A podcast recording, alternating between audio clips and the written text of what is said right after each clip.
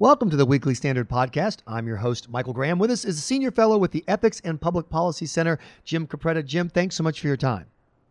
You're welcome. Glad to be with you. Okay, I have a very simple question for you. Right now, do you agree that right now Republicans look horrible, awful, bad, lousy, or some other even stronger word?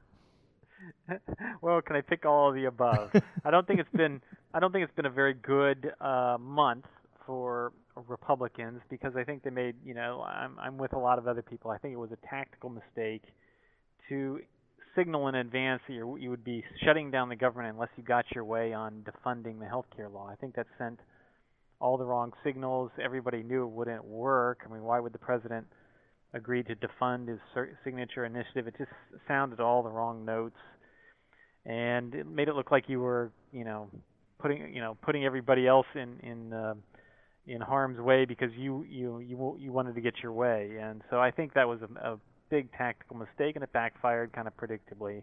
So it's been a, a bad a bad stretch in that regard, but I, I think it's a temporary uh, state of affairs, and I think uh, the larger question will be over the next six months will be how does the healthcare law look to the American people six months from now? Well, let me interrupt you right there because I wanted to ask you a second question uh, sure. which is acknowledging that Republicans have beaten themselves in the face with a shovel for a month and now handed the shovel to the Democrats.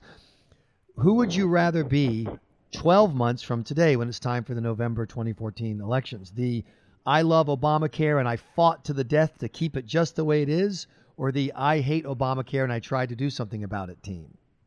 I'd, I'd rather be on the latter team. I think they're going to be in a better position. I think the healthcare law's initial year is going to be very, very rocky.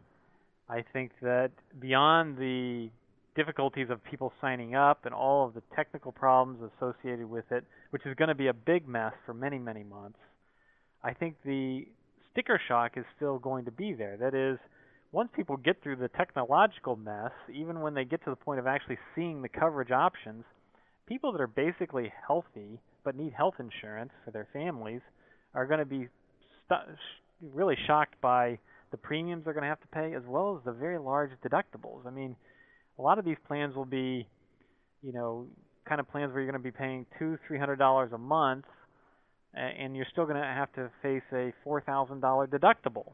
And I think it's going to strike a lot of people as very, very expensive for what you're uh, getting. Uh, Jim, give us some specifics about the rollout. I mean, I'm seeing reports that in some states they've had literally one person sign up. That uh, the uh, people who are signing up, uh, be- best we can tell from the limited amount of information, that many of them aren't signing up to pay, but rather they're signing up to get. They're going to be shifted onto Medicaid, so they're going to make the funding problem worse, not better. Are those reports even close to true? They're all true. Yeah, I, I think the the the rollout we all thought was going to be very, very bad.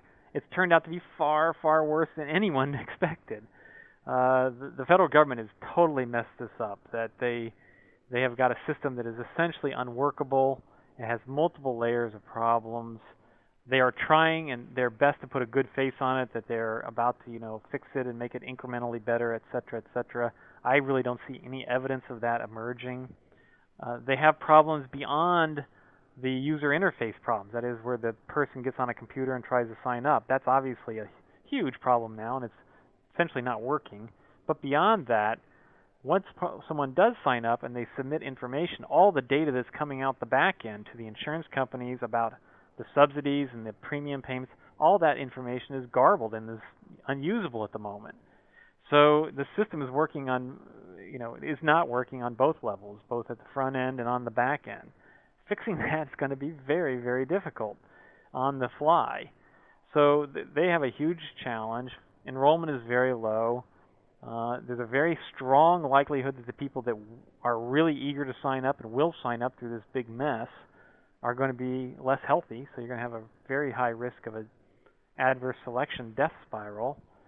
Uh, and so, yeah, the whole thing is off to a terrible start. And I, I, I I think they may make some progress in the next three months, but it will be enough. Will it be enough to overcome the awful start they're off to? I doubt it. So, what happens if people are trying to sign up as required by law and they are actually still unable to sign up? They can't get a price for their insurance when the mandate begins? Are the uh, uh, is the Obama administration simply going to say, "Stinks to be you, just keep trying," and you'll have to be uninsured for a while because we can't sign you up? I think that's that, that's their line for the moment. Their their line for the moment, of course, is oh well, we still have time. We'll try to get this worked out before January 1 when everybody's supposed to be on coverage. But remember, there's 16 or so million people out there in individual insurance plans today. They have insurance, and they're being they're getting letters literally now, and they will over the next month, telling them that their insurance plan is being canceled, and they're going to have to move to an insurance plan on their state exchange. That's the new law. The, the, they could have been grandfathered, but that's only if the insurance plan didn't change any, you know, any provision Right. that was in the previous coverage. So most of the plans aren't grandfathered. So are you They're serious? forced out of there them, are seriously and they're going to be there- they're going to be thrown into this process. I just yeah. say, so there are about 15 million people who are going to lose their current coverage. Is that the number we're working with? Yes, I mean that's for sure. Those are the people that are, have individual insurance today, and they're going to lose that insurance today, and they're going to be told to go into get into the exchanges and get their insurance through the new exchange system. Now they might be able to get something similar to what they have Right. today. But they won't be able to if they can't get on the computer. They right, won't be able to if they don't have a price. Exactly. Right, exactly. Here in So- Massachusetts, we've been on the you know, Obamacare system since Mitt Romney put it in place, and we had uh, one of uh, one of the people that works on my radio show up in New England. She's been very happy with her coverage. Uh, she found out that two of her kids who happen to work in her business, they're older, in their early 20s, that their policy will be ended. And she went on the exchange and found something. And once again, we've been doing this for years now. This isn't brand new.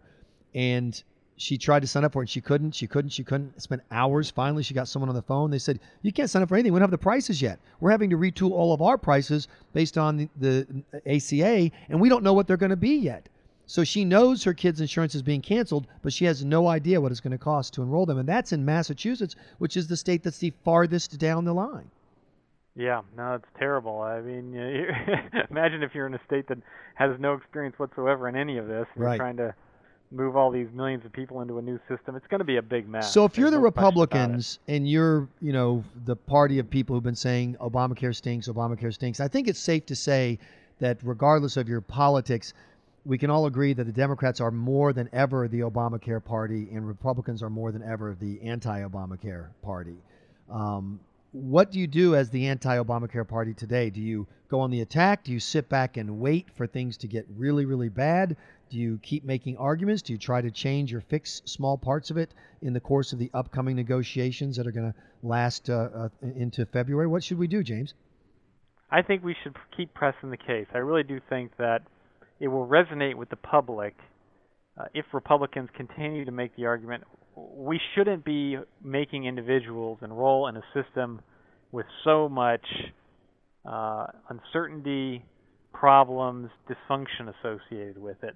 It's just not fair to them to force them out of perfectly good insurance and make them go into an insurance system that isn't working and uh, make them pay a lot more in many, many cases. In fact, most cases, even after the subsidies are taken into account.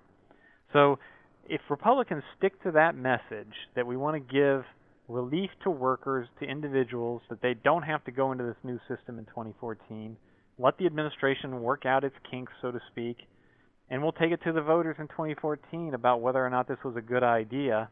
I think if they make that the top line talking point, they can get a lot of resonance with the voters. Voters will say that's a reasonable position to take.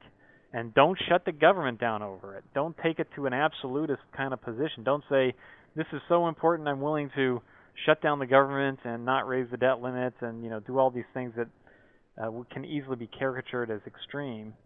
So uh, don't do that, but uh, at the same time, make it very clear that this is your uh, top priority, and on cooperating on other things will necessitate concessions on this point. James Capretta, Senior Fellow with the Ethics and Public Policy Center. Thanks so much for joining us here on the Weekly Standard Podcast. This has been the Weekly Standard Podcast. Please be sure to check weeklystandard.com regularly for podcast updates. I'm your host, Michael Graham.